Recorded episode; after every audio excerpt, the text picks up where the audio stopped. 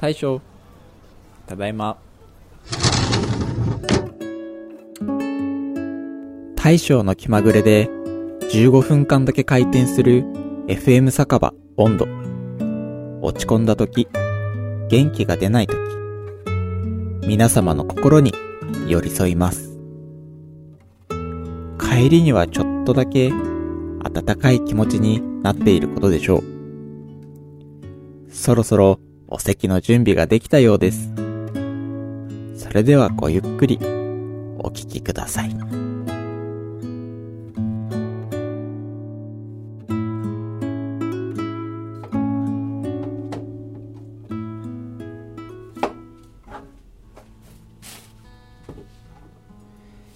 らっしゃい。 FM 酒場温度へようこそ。大将のりょうたです。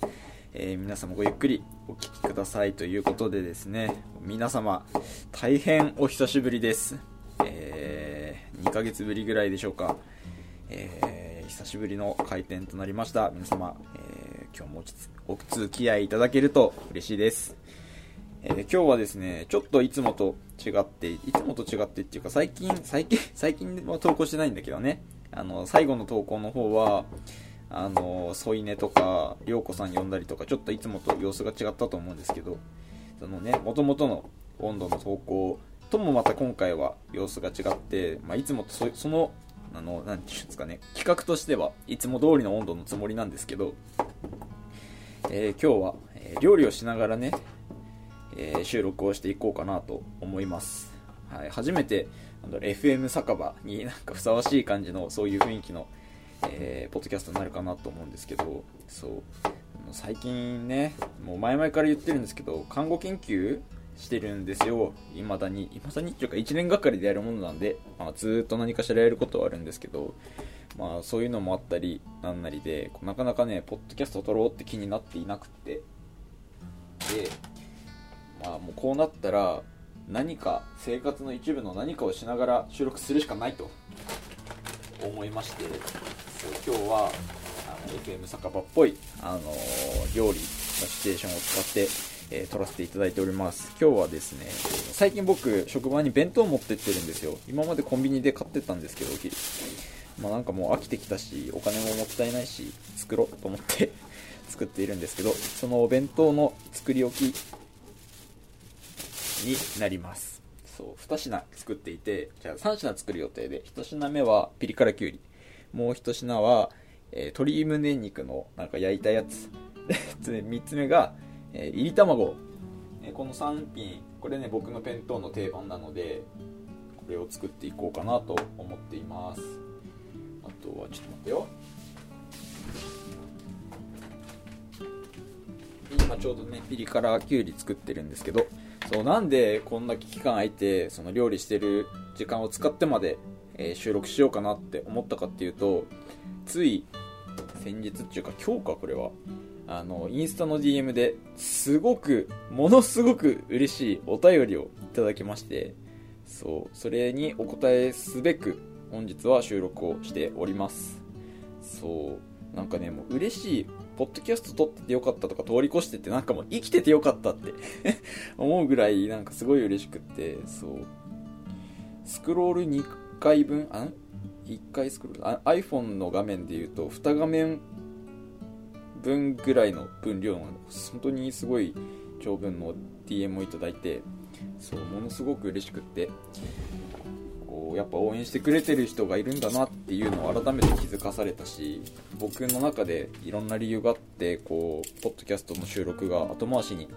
なってましたけど、やっぱ誰かの力になってるというか、なら撮らなきゃいけないななんていうのも、改めて感じた次第でございます。でね、まずちょっと料理するとね手動かしちゃうから、先に携帯お便りを紹介してからね、また料理の方に戻っていこうかなと思うんですけど、読ませていただきますね。なんて紹介したらいいかな。いいや。とりあえずラジオネームとかは一旦抜きで投稿を読ませていただきます。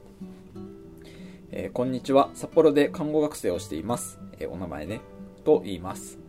で勝手にフォローさせてもらってます。お礼と聞きたいことがあったので DM しました、FM 酒場温度いつも聞いてます、就活中は特に元気をもらっていました、亮太さんのお話を聞いているとなんだか頑張ろうって思えて、自分の能力的に無理かもしれないと一度は諦めた病院を受けることに決め、結果採用が決まりました。受けなかったら絶対に後悔していたと思います。ポッドキャストに背中を押してもらいました。ありがとうございます。私は全然実習に行けていなくて、統合実習は行ったのですが、ちゃんと患者さんを受け持った実習は、基礎実習2週間と半日の老年実習2週間、母性1週間だけなので、やっていけるかどうかとても不安です。現場も分かっているし、もうそこで何とかするしかないから大丈夫と先生には言ったのですが、本当にやっていけるでしょうか。今年の新人さんも最後の年は実習に行けてないと思うのですが、私の代はそれ以上に行けていません。亮太さんは実地指導者として関わってみて、実習に行けてないことについて何か難しさを感じた部分はありますか？ポッドキャストは勉強中や散歩しながら聞いています。実地指導者のエピソードからこんな先輩いたらいいなと思いますし、シャープ13のもう右肩はどうなるもいいんですよというところ好きです。ありがとうございます。これからもポッドキャスト添い寝シリーズも涼子さんも、楽しみにしています。それから涼太さんの写真の色味とか雰囲気が素敵だなと思って見ています。私もちょっとだけカメラをやっているので写真もうまくなれるように頑張ろうと思います。長くなってすみません。もし実地指導者についてのポッドキャストを撮る予定があったら少し触れてみてもらえると嬉しいです、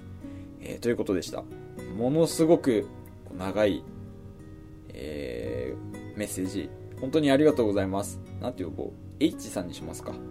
H さん本当にありがとうございます。本当にね、この方最後に本当に長くてすみませんって言ってくれたんですけど、全然なんか嬉しいですよね。もうね、一周読むの大変長くてすみませんみたいなことだと思うんですけど、もう僕5、6周読みまして嬉しすぎて本当にありがとうございます。こうやって言ってもらえると本当に僕自身頑張ろうと思いますし、この方を褒めてくれてるのってマジでポッドキャストも褒めてくれてるし、看護師としても褒めてくれてるし、カメラマンとしても褒めてくれてるし、もうなんか僕やってることを全てを肯定してくれてるようなメッセージでマジで嬉しかったです。そうね、まずは何と言っても就職おめでとうございます。本当にね、僕のポッドキャストがその就職先決めるのにこう背中を押すきっかけになったっていうのが何より嬉しいですし、結果的にそれで採用を勝ち取れたっていうのは H さんの人柄だったり努力の成果だと思うので本当に嬉しく思います、おめでとうございます。で、次にですね、この実習問題ね、こうあると思うんですよ。今回このポッドキャストでお話ししていこうと思うのは、その実習に行けていない難しさ、実習行けていない中で就職していざ臨床に出る難しさみたいなところをこうお答えしていくのがいいのかなと思うので、今回のテーマはそれでいこうかなと思います。はい、じゃあメッセージ閉じます。スクショしとこうかなはい、で実習に行ってない中で臨床にいきなり出て、やっぱり実習にフルで行った代と比べて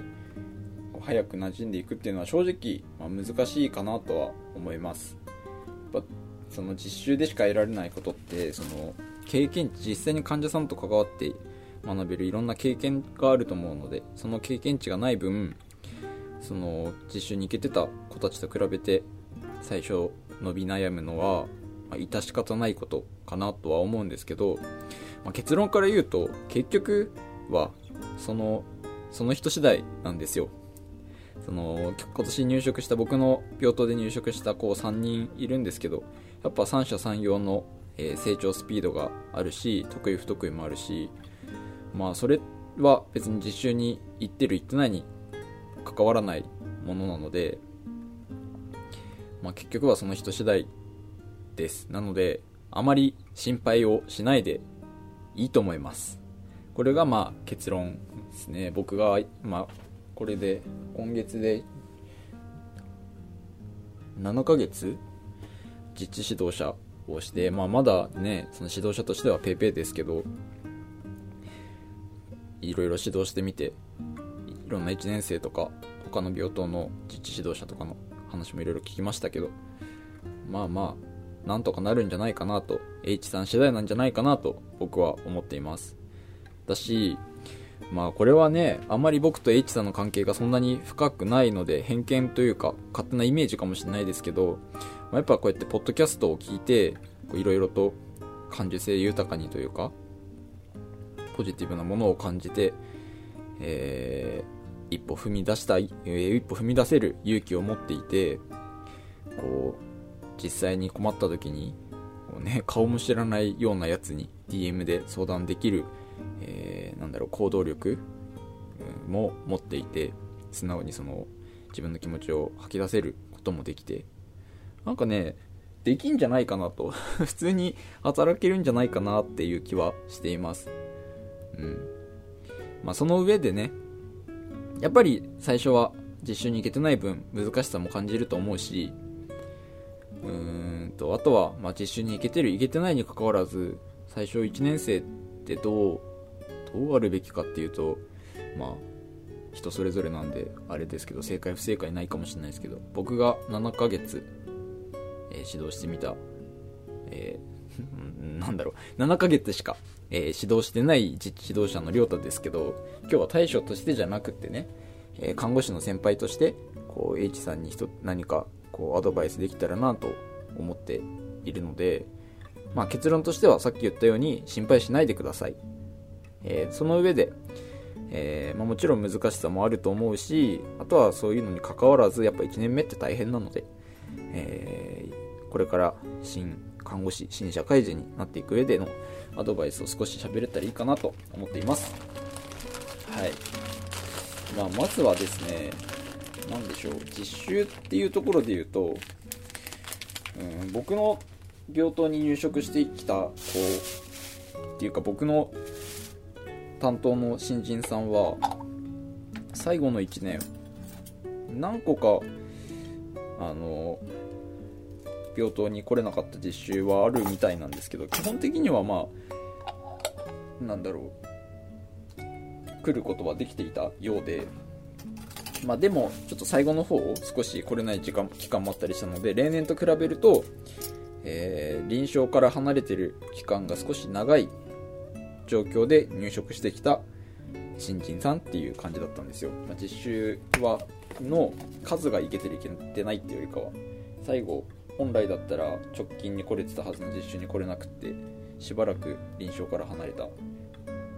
1年生って感じだったんですけど、やっぱね、どれだけ実習行ってても最後少し臨床から離れて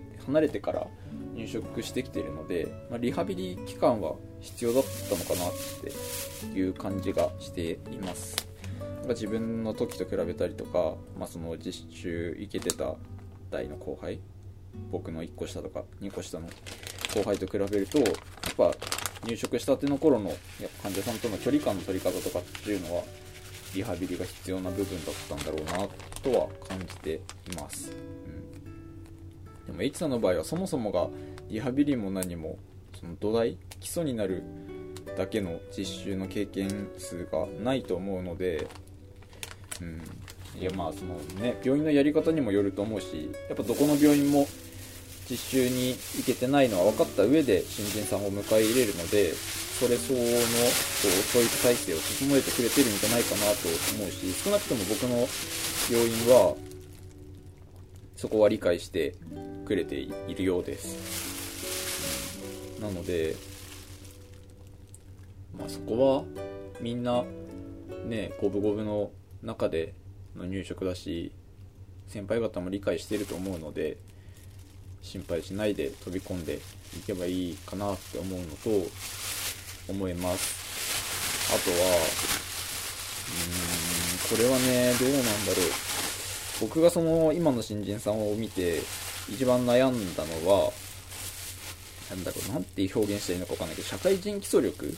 が少し低いなって感じてしまう場面が多々あったんですよ。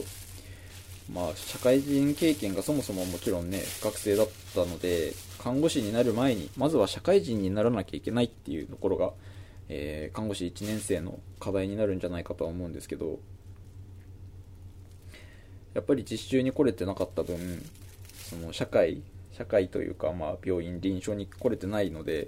まあ、その辺のなんだろう、社会人としての立ち振る舞いっていうところに少し僕は物足りなさを感じて、まあ、少し重きを置いて指導をしようと心がけています、今も。なのでそこはね、一つ課題になるかなと思ってます。で、まあ、何が特に問題になるかっていうと、これはね、学生の頃にどれだけアルバイトやってたかとかっていうところにも関わると思うんですけど、まあ先輩への言葉遣いとか、時間を守れる守れないとか、ミスをした時にしっかり自分で尻拭いをしたりとか、弁解できたりとか、弁明まあできたりとか、まあ、そういう基本的なところもそうだし、いざ患者さんと向き合った時に、医療者としての自覚を持ってちゃんと関われるか。別にその難しいことを求めてるわけじゃないんですけど、その何か分からないことがあった時に、すみません、まだ1年目なので分からなくってちょっと先輩に相談してきますっていうのを素直に言えるかどうかとか、なんかね、そういう基本的なところがやっぱり少し物足りないのかなって思っていましたし、まあ、これ実習行けてないからなのか、その子なのかは分かんないですけど、でもやっぱ最近そういう子多いとも言うので、現代っ子の特徴なのかもしれないですけどね、ちょっと分かんないですけど、まあそれはきっと求められると思います。まあでもね、 DM の感じ見てると別に心配なさそうな子だなって気はしてますけど、どうなんでしょうか、H さんあとはなんだろうな、何から話していいか分かんない。僕自身もね、所詮実地指導者7ヶ月しかしてないし、看護師としては4年働いてるけど、なんかうまくね、その辺まとめれてないっていうのももちろんあるんですけど、そう。あと何かな、アセスメントは多分できると思うんですよ。学内で勉強してる分、やっぱ紙面でのアセスメントとかも細かくやると思うし、なんだろう、どこの学校行ってるかも分かんないし、ちょっと何とも言えないけど、僕は学生の頃も就職してからもゴードンの11パターンですよね。あれいいんだよね。ゴードンの11パターン使ったアセスメントをずっとしてきているんですけど、そう、紙面の実習だと1から、4ぐらいまでのアセスメントはすごくできるようになると思うんですよ。ここからはもう本当に看護じゃない人は閉じてもいいかもしれない専門的なところだと思うんですけど、まあ、ゴードンの11パターン、最初の4つで言うと、健康知覚、健康管理と栄養代謝と排泄、活動運動、まあ、次の睡眠休息とかも、いや微妙だな、まあ、でもその辺はわりかし紙面でもすごく能力がつけれる部分かなと思うので、ここは割と心配しなくていいと思うんですけど、そこから先、その睡眠休息、認知知覚、自己知覚、自己概念、役割関係、性生殖、コーピング、ストレス耐性、価値信念みたいなところはやっぱり直接患者さんと関わって直接患者さんから情報を引き出す中でこう深まっていくアセスメントだと思うので、ここはもしかしたら少し、最初実習2万ドに行けてた新人さんと比べると伸び悩むかもしれないなとは思っています、やっぱりね、ここのアセスメントをいかに深めれるかで、個別性のある看護ができるかできないかって決まってくるんじゃないかなって僕は思っているので、これさ、その看護学生さんが聞く分にはそんなもんかと思って聞いてくれるかもしれないけど、あれだよね、僕の同期とかが聞いたら、亮太そんな風に考えて看護してるんだって思われるのか、すげえやだまあいいや、なんか聞き流してください、変なこと言ってたら。それか DM でお前これおかしいんじゃないって言ってくれたら、直接 H さんにこうやって言われたって訂正します。そうなんですよね。そうだから、まあね、なんだ、結局のところ僕が思う極論ですよ、ちゃんと患者さんのことを中心に考えて、アセスメントなり看護ができていればいいんじゃないかなとは思うので、その患者さんを中心に考えるっていうところがまず難しいので、そこについてを深く学んでいかなきゃいけないと思うんですけど、やっぱ中には自分の損得とかめんどくさいめんどくさくないとか、そういうところが中心に来てしまっている新人さんがいたりとか、あとは先輩の顔色を伺っちゃったりとか、患者さんのためっていうよりかは看護師として医療としてのベストとかベターを狙いに行くアセスメントをしちゃったりとかする子もいるかなって感じているし、別にそれが間違いではないんですけど、所属する科にもよると思うんですけど、そう前半の4つのアセスメントばかりを深めていってしまうと、そういうところが患者さん中心じゃない感じになっていっちゃうのかなって気はしています。っていうのもこれ僕いいよね言って、コロナ病棟に配属になっていたことがあって、で僕が勤めてるのは脳神経内科っていうところなんですよ。で脳神経内科は体がだんだん動かなくなっていく神経難病 ALS とかパーキンソン病だと聞いたことある方も多いかなと思うんですけど、そういう病気の方がほとんどなので、どっちかっていうとみんなが想像するコードブルーとか救命病棟24時とかああいう急性期ってよりかは、どっちかっていうと施設に近いような病棟にはなるので、すごくその後半のアセスメントが大事になってくる病棟なんですよ。で僕自身もそういうのをすごく大事にしたいなと思って看護をしているし、そういうとこに面白さを感じていたりもするので、そんな中でコロナの病棟に行った時に、コロナの病棟はいろんな病棟からスタッフを集めてできている即席の病棟なので、中には急性期、それこそ救急から来ている人とか、心臓血管外科とか脳神経外科とかいうところから来てるスタッフもたくさんいました。そういう人たちの看護を見ていた時に、やっぱその辺に物足りなさは感じちゃったんですよね。やっぱ僕よりもすごく体のことは分かっているし、そういうとこのアセスメントは深まっているし、やっぱ急性期なだけあって動きも早いし思考も切れているし、すごいなと思うところももちろんたくさんあった、見習いたいところはたくさんあったんですけど、やっぱ患者さんの思いとか、今までの人生背景みたいなところは少し置き去りにされているかもしれないなって感じる節が多々あったので、H さんがどんな看護師になりたいかにもよるし、どこの科に所属になるかにもよるけど、僕としてはやっぱり1年目は体のことももちろん大事だけど、その心のアセスメント、その人らしさを大事にしたアセスメントっていうところは意識し続けていてほしいなと思っています。これ僕が経験ないんで何とも言えないですけど、看護学生の頃に言われたのは、最初に急性期、すごい急性期な病棟に勤めると、やっぱそういうところを大事にしがちになってしまって、内面的なアセスメントが置き去りになってしまうようになっちゃうよみたいなことを言われたことがあって、もちろんみんなそういうわけではないとは思うんですけど、そういう癖がついちゃうのかなっていう気はしているので、これは一概には言えないかもしれないけど、僕のおすすめとしては一番最初は本当に内科とか、精神科とまでは言わないけど内科を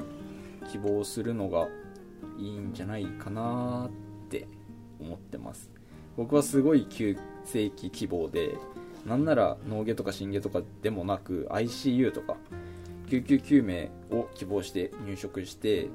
で希望が全然通らずに脳神経内科に配属になったんですよ。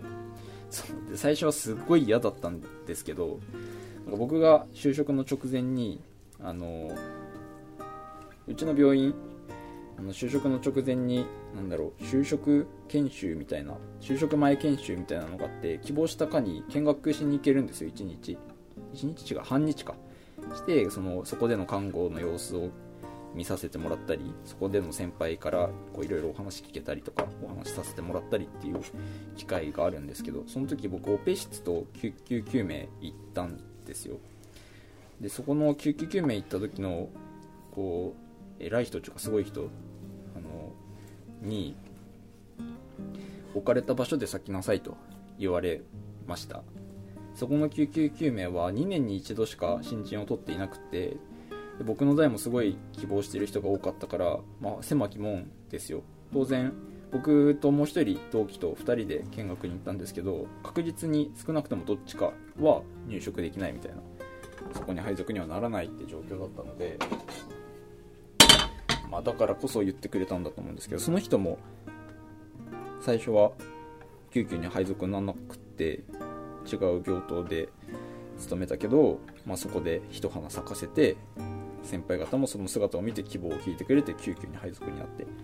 で救急に配属になってからいろいろ資格あるじゃないですか、専門的な。あんまり言うと病院特定されそうなんで言わないですけど、その資格を取って、その分野でちょっと第一人者じゃないですけど先駆的なスタッフになれたっていう背景があったようなので、僕にも置かれた場所で避けなさいと言ってくれたので、今神経内科でも頑張っているんですけど、やっぱねそういうことだと思うんですよね。何の話してこんな話になったんだっけ。久しぶりのポッドキャストで料理しながらだし、もうね全然ちょっと頭回ってない、変なこと言ってたらごめんなさい。そうだから僕としては何を希望してても最初内科勤めて、そこである程度っていうかめちゃめちゃ頑張って、先輩方からも認められるぐらい成績というか、業績を残して、でもし希望の科が他にあるならそこに移動するとかっていうのがいいんじゃないかなと思います。そうだから、患者さんのことを中心に考える看護っていうのをすごく大事にしてほしいです。そしてそれが最初ぶつかる壁になるかなと思います。あとは何が心配だ H さん。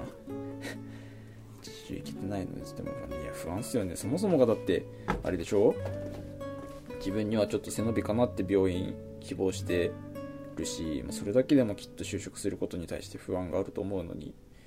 その上でね実習に行けてない不安もあったら計り知れないと思うんですけど、なんだろうな、統合実習行ったの、複数患者さんとか受け持ったのかな。やっぱり複数患者さんを、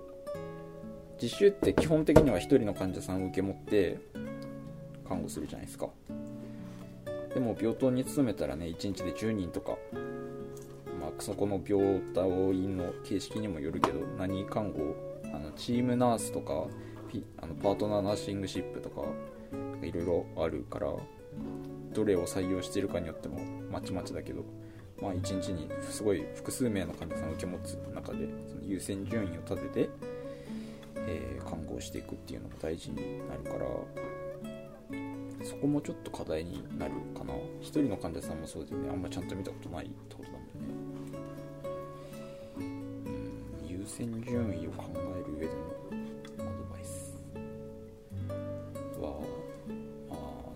もちろん看護計画統合アセスメントした時に多分シャープ1とか2とかつけてアセスメントしてったと思うんですけど、上位に来るのは生命の危機に直結しやすいものから順にっていうアセスメントをしたと思うんです。それで基本的にはいいと思うんですよ。その生命の危機のあるものを優先に行動していけばいいと思うし、あとはもう病棟によって時間で決められたものってあると思うんですよ。手術とか、検査とかシャワー浴とか、そういうものをタイムスケジュールに当てはめてって看護していく感じでいいと思うんですけど、やっぱり病棟って、生き物みたいなもんなので、患者さんが何を言い出すかも分かんないし、その日その時々によってまた予想をしてないイベントもたくさん起こると思うので、そういう時は僕はこれも僕流というかなんですけど、仲いい患者さん作るんですよ。自分の受け持ちの患者さんをはじめ、気の合う患者さんってやっぱ人対人の関係なのでできると思うので、そういう患者さんを作ることで、やっぱ患者さんって誰しもが看護師忙しいって理解はしているんですよ。だからちょっと面倒くさいお願いを看護師にするときに躊躇してるんですよ。申し訳ないなとかも思ってくれているようなので、仲いい患者さんができたときは、もう本当にのっぴきならないときはその人にお願いして、ごめんなさいと、こういうことがあるのでちょっと一回離れてそっちの対応してきてもいいですかってお願いする、素直にすると、意外とそういうね、仲良くなった人は、いいよいいよ、行っといで行っといでって言ってくれるから、なんかそういうところでうまいことやるっていうのも一つテクニックっていうか、まあ人間関係なんでね、所詮看護師と患者さんもそういうところも大事になるかなって思います。もう20分も喋ってんの？H さんもう聞く気ないっしょこれ聞く気ないっしょっていうか疲れたでしょ。まあなんかいいとこで切って端で聞いてくれりゃいいっすけどね。うん。ともあとね、優先順位は結構ね、今の1年生見てても悩んでるというか、うまくできていない子いますね。あとは先輩をよく見ること、先輩が今何してるかを見ていると、今何すべきかが必然と分かると思うので、カンニングじゃないですけどをしてこう、うまいこと立ち回るっていうのも大事な能力かなと思いますけどね。むずいな。H さんのこともよくわかんないから、何言っていいかもわかんないんだよね。そんなもんだよね。そんなもんですそういや、もうなんか困ったら都度連絡くださいいざ就職して今これに困っててって、やっぱり実地指導者つくと思うけど、相性が合うかどうかもわかんないし、やっぱ現場にいる人にはなんだこいつって思われるかもしれないから、聞きにくいってこともあると思うので、まあ、そういう時になんとなく遠慮なく聞ける、なんだろう、相談窓口に温度が慣れてもいいのかななんてちょっと思ってます。まあだから大丈夫結論大丈夫。今言ったことは多分実習行ってないとより悩むことかなとは思うけど、入職してきた子たちみんな悩んでる、まあ、一度は通る道なので。そうだって実習行ったってさ、さっきも言ったけど、実習1回で受け持つ患者さんなんて1人か2人でしょ。統合実習で複数患者やっと受け持つぐらいだから、どっちにしてもリアリティショックって絶対あると思うんですよ。だから就職してリアリティショックを受けた時に、これ私実習行ってないせいかもって絶対に思わなくていいと思います。もちろん実習行ってないせいで余計悩むことはあるかもしれないけど、実習行ってたとしても同じことでどうせ悩むので、いいと思います。悩まなくって、実習行ってないは気にしないでいいんじゃないかなって僕は思ってますけどね。それよりかはやっぱ H さんが何が得意で何が苦手かっていうのをちゃんと自分と向き合ったりとか、その得意を生かしてどういう看護していくかとか、苦手をどう克服するかとか、あとはもうさっきも言った患者さんを中心に考えて何をしていくのがベストかっていうのを考えていけばいいんじゃないかなって。やっぱね、入職して1年目ってわからない不安、先輩にどう思われてるんだろう、あの先輩怖いとかっていう、まあ言い方悪いですけど邪念が入ってくるんですよ。僕はそうだったんですよ。その邪念が入ってくるとやっぱ患者さんのことに集中できない、目の前にいるのは患者さんなのに自分のことばっかり考えてる時間がいつの間にかできてしまったりしてたので、僕はそれってやっぱ看護師としては NG な思考だと思うので、そこに多分 H さんの場合は実習受けてないことへのトラウマじゃないや、ネガティブなね感情があると思うんですけど、あんまり気にせずに思い切って働いていけばいいんじゃないかなって思ってます。こんなんでいいかな。久しぶりに話したし、このままダラダラ喋っててもいいかななんて思ってるんですけど、だってこれでもう40分とか喋ってるんでしょ。長いよね。長いけど料理途中なんで続けて喋っちゃうか。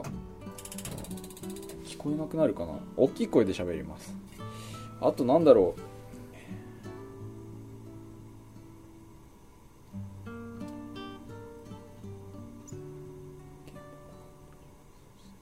あとやるだけ。本当にそうよ。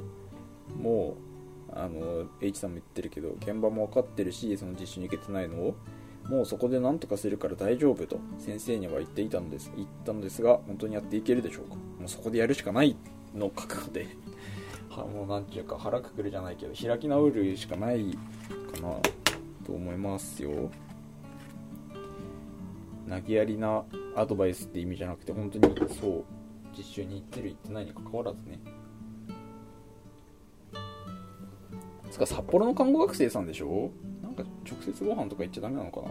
うわ、こんなこと言っていいのか、放送で。うん、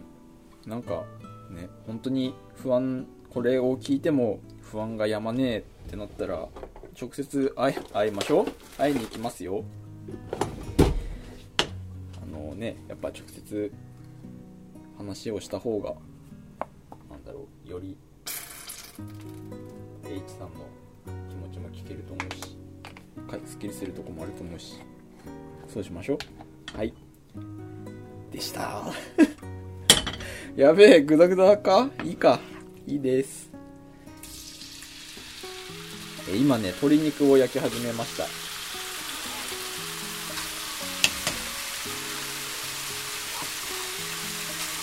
いや、まあ、あとはね、実習者にもよるよね。うるせえ。大工の人がうるせえね。実技指導者にもよる。もちろんやっぱね、みんな一生懸命教えてくれるけど、相性もあるし、やっぱ病棟が忙しくなってくると、先輩も教える余裕がなくなる人とかもいるから、ね、そうなったら、もう就職してみないと分かんないですね、その辺は。もうね、やっぱこれは分かるんですよ、すごい気持ちが。今不安な気持ちも分かるし、いろいろね、想像すると不安になってきたりとかすると思うんですけど、その今不安なのって分からないからっていうところも大きいかなと思うんですよ。臨床のこともよく分かんないし、実際に臨床出た時に自分がどんな壁にぶつかるかも分かんないから、なんだろう、わからない不安みたいなのがあると思うので、もういっそのことね、もう明日にでも就職になってしまえば意外となんとかなったりすると思うから、あんま考えないで残りの学生生活半年ぐらい、国家試験も控えてるし、一旦ね、就職後のことは忘れて、目先の国家試験とか友達との思い出作りとか、そういう方に励んでもらったらいいかもしれない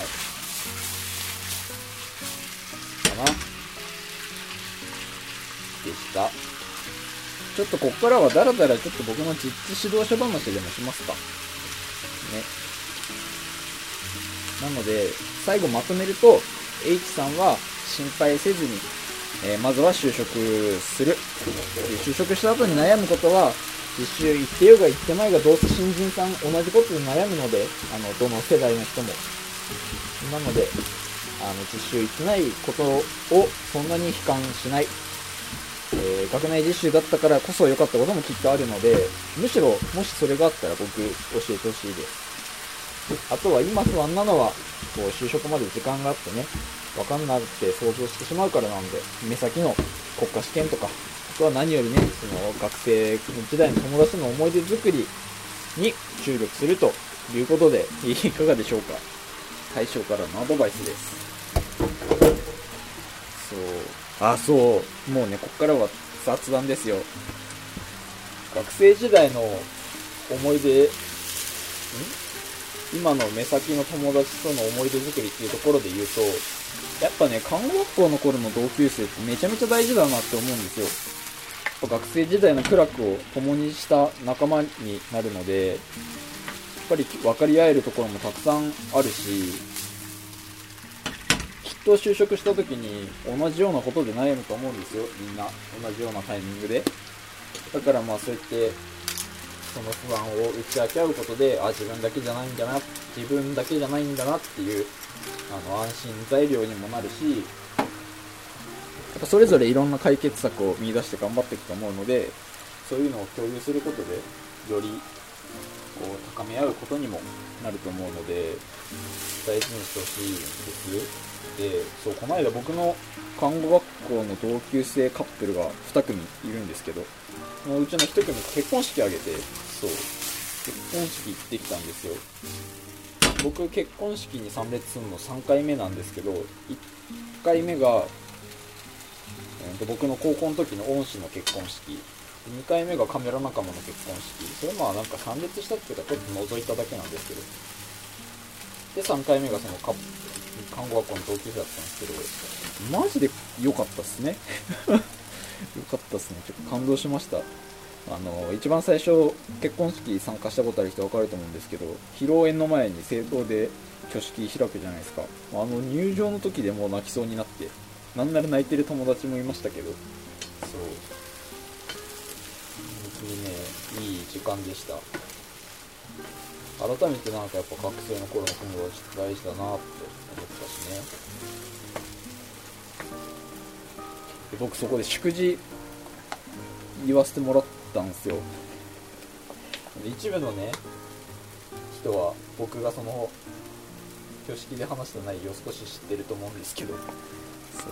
なんかねすごい嬉しかったです。話させてもらえたことも、やっぱその前にエゾリンピックの時のポッドキャストで音の短編集の力丸くんが僕のことをライブ系みたいな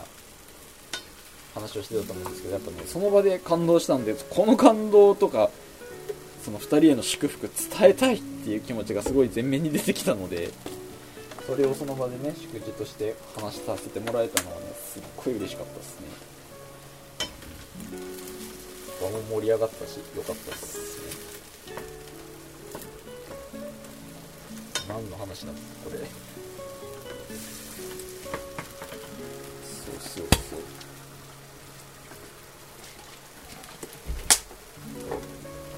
う、鶏肉を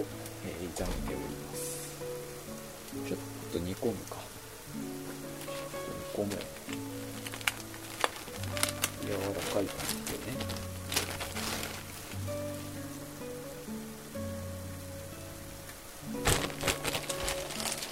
ああそうね、あとはね指導者やってみてね、指導者やってみてはこれはね学びがすごい多かったなとは僕としては思ってます。なんか最初は指導者って特にこれしなさいあれしなさいって明言化されないので、何したらいいんだろうとか、まだね僕4年目で実地指導者いるの、僕の病院では早い方なので、不安もあるんですよ。こんな僕でいいんだろうかとか、実地指導者新人3人入ってきてるから、僕の病棟で実地指導者3人こういるわけですけど、他の先輩ね2つ上の先輩と、年数的にはもう4つとか5つとか上の先輩と3人だったから、僕に当たる新人さんかわいそうだなとか思ってたんですけど、意外と蓋を開けてみればやれてたりもする部分もあったり、みんなやっぱね得意不得意あるので、4年目ぐらいにもなるとねこう意識してきたことがこう実ったりもする年なので、そういうところで頑張って教えてってあげたらいいかなって、今は思えていますけど、な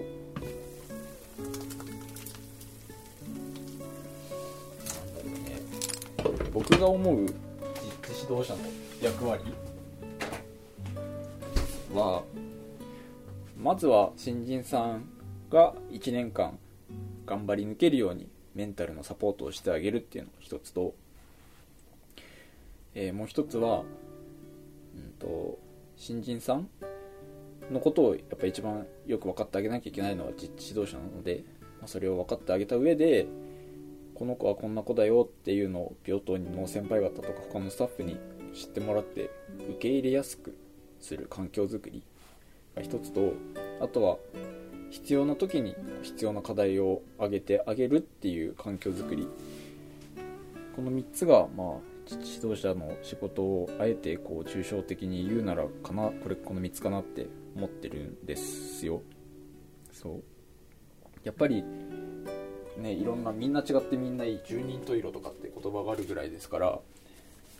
みんな違ってみんないいと思うんですよ。その新人さんの良さを発揮させたりとか、それを発揮させるためにはやっぱ周りの理解が必要なので、先輩方にそれを理解してもらったりとかっていうところがすごく大事な仕事になると思うので、新人さんとしてもそこをのびのびと発揮してもらえたらいいなって思うから、H さんへのアドバイスにもなるのかもしれないけど、自分の良さというか、そういうのは早いうちに見つけて遺憾なく発揮してもらえたらいいなって思ってます。僕はわりかし看護師としてはすげえ自信ない1年生だったと思うんですよ。っていうか僕の学生時代すげえ劣等生だったから、成績も下から数えた方が何やってもペーパーのテストも実習のテストもなんか提出ってレポート関係とかももろもろ下から数えた方が早いっていうとあれですけど、本当に5本指に入るぐらいの下っ端だったんで、国家試験もギリギリだったし、あんまり看護師として自信を持たずに入職したので、自分の良さがわからないとなった時に、でもやっぱりね、自分のアイデンティティじゃないけど発揮しないとスタッフというか職場での信頼は得られないと考えた僕は、僕結構器用な方だし男なんで、力と器用さでまずは1年目生き抜こうと思って、そうみんなが苦戦する採血とかルートを僕できますよって言ってこう率先して取ったりとか、異常とかそういう力仕事を積極的に引き受けたりとかして、1年目はこうアイデンティティを保ちつつ職場での存在感を発揮していたかなっていう印象があります。その点やっぱ女の子の方が力仕事に有利っていうのがまず1個なくなる分、もしかしたらちょっとアイデンティティ探し大変なのかもしれないけど、でもね、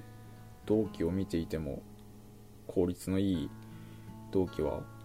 1年生さんとは思えない落ち着きと仕事の速さでうまく生き抜いたりとか、僕の同期は1人すごい伸び悩んで途中で実地指導者変わったりとか、1人だけ夜勤入れてもらえなかったりとかしてましたけど、一番優しいんですよ。患者さんともすっごい楽しそうに話して病棟中に笑い声響くみたいな。夜勤明けって結構看護師もね、疲れ切った顔してるんですけど、その子だけもうハツハツとした顔で患者さんと話してちょっと残業して楽しく談笑して笑ってるみたいな子だったので、患者さんからの評判っていうかすごい良かったので、なんかそういうところで生き生きのびのびしてたりとか、やっぱみんなね違うので、そういうところはね早く見つけてもらえると働きやすくなるんじゃないかなって自分自身も思いました。そうね、あとはね、ペーパーの勉強ももちろん大事なんですけど、病見えとか、看護師だったら分かると思うんですけど、病見えとかああいうの読んで疾患の理解するのはもちろん大事だけど、就職してからの勉強としてはそれも大事だけど、もっと大事なのは1年目は特に業務を覚えることだったりとか、患者さんに対してその知識をどう発揮していくかみたいな方をもっと覚えていった方がいいくなってくると思うので、そうね、なんかそこはね勉強した方がいい。勉強にならないのかな、その1日の振り返りとか短いスパンでの目標を設定して達成していくとか、なんかそういうところが大事になるような気がするなって思います。もっと病態を深めれるようになるみたいなのはみんな課題に感じるかもしれないけど、その深め方は知識を増やすことじゃなくて知識の生かし方を覚えることだと思うので、これは今年の新人さんの一人が今ぶつかってる課題に対しての僕の意見をちょっと述べてたんですけど、そうと思うので、それはやっぱりね、机に向かうっていうよりかは、なんだろう、風呂入ってぼーっとしてる方が身につきそうな力かなって思ってるのでます。そういうのを身につけるときに大事になるのが、看護学校の頃の同級生とか病院の同期との飲み会なんですよ。そういうとこでいろいろ話してるうちに整理されたりとか、他の人の意見聞いたりとかして伸びていくと思うんですよね。紙面で深めていくっていうのはね、本当に3年目とか4年目でいいと思うんですよね。だって3年目4年目になったら、いやでも看護研究とかさせられるじゃないですか。させられるっつったらダメですね。やんなきゃいけない、やるので、もうそういうのやる中でやっぱり、いやでも勉強しないとやっぱり研究は進んでいかないから、知識も身についていくし、あとは病院にもよるかもしれないけど、いやでも勉強会とかそういうのには参加したりするから、そういうところで勉強したことを身につけたりとかしていくんでいいと思うんですよね。やっぱそういう時に資料もらうじゃないですか。だからその資料はね、持ち歩けばいいと思う。僕は覚えろって言ったってね、医療なんてね、腐るほど情報があるし、業務だって死ぬほど情報とかルールがあるので、それをねいちいち覚えてたら大変だから、どこ見たらその情報載ってるか覚えといて、困ったらそれを見るでいいと思うんですよね。最初はでいろいろ見ながらやってるうちに、そのうち身につくし、見なくてもできるようになるし、そんなんでねいいと思うんですけどね。あんまり言ったら病院特定されるから言いたくないですけど、うちの病院がそのスタンスなので、それでできるならどこの病院行っても同じスタンスでいいような気もしてます。わかんない、偏見だし、なんか偉そうに聞こえるかもしれないですけど、僕はそれぐらいの覚悟というか、想像で今の病院に就職したので、あ、うちの病院でもこんなもんなんだって印象を受けたので、あんまり気負わなくていいかも。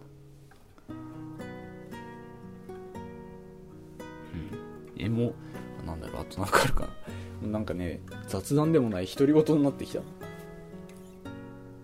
これ配信するの恥ずかしいなーってきっと思うんですよね、後で編集しながらそれでボツにした収録実は 2,3 個あるんですよ。この間結婚式の後に、そのさっき紹介した友人の結婚式の後に、この感動は残さなきゃいけないと思って、添い寝ラジオでね収録したんですけど、寝ちゃって途中で本当に20分ぐらい喋ったと思うんですけど、朝起きたらあれそういえばと思って携帯見たら、その59分何十何秒っていう収録のマックスの時間で途切れてて、あ、きっとね本当に寝落ちしたんだと思って、それはなんかね恥ずかしくって配信してなかったり。今日もそんな感じになりそう。いやでも今日のは配信する温かい耳で皆さん聞いてください。自信を持って配信してるわけではありません。対象はこれはちょっとドキドキしながら配信してるので、可愛いなぐらいに思ってもらえたら嬉しいですかな。だね、ちょっと久しぶりのポッドキャスト FM 酒場温度の配信はこの辺で終わりにしようかな。なかなか配信できてはいなかったけど、これについての配信撮ろうとかって結構思ったりはしてはいたので、そういうのをね細々とまた収録していこうかなと思います。はい、あとね、この間別の DM でオンラインの配信で収録しないんですかってしてくれよっていう DM をいただいたんです。ルイくんって子から、もうこの子はね実名を出しますよ。ルイくんっていう子から、そういう DM をいただいたので、ちょっと本当はねもっとリスナーさん増えてきたらやってみたいなとは思っていたことだったんだけどね、オンラインでやって一人も聞いてなかったら寂しいじゃないですかだからちょっとねそこはひよってたんですけど、まあ、そうやって言ってくれたので今度そういうのも取れたらいいかな。あわよくばね、まあ、そこでタイムリーでなんかコメントとか質問もらいながら反応できても面白いのかなとは思うんですけど、うん、でした。いいかな。終わり方も忘れたはい、そんな感じで、今日の配信は、H さんの、実習に行けてない中で就職することへの不安、そのお便りへの、お返事と、あとはね近況報告と、実地指導者としてのぼやきでした。今日は聞いてくれて本当にありがとうございました。おかげできゅうりのピリ辛きゅうりと鶏肉作れました。この後ねいり卵作って、終わりにしようかなと思います。ちょっと研究ねちょっと出して待ってるのでとっとと料理を終わらせて研究します。はい、じゃあまた近々配信できたらいいな。次の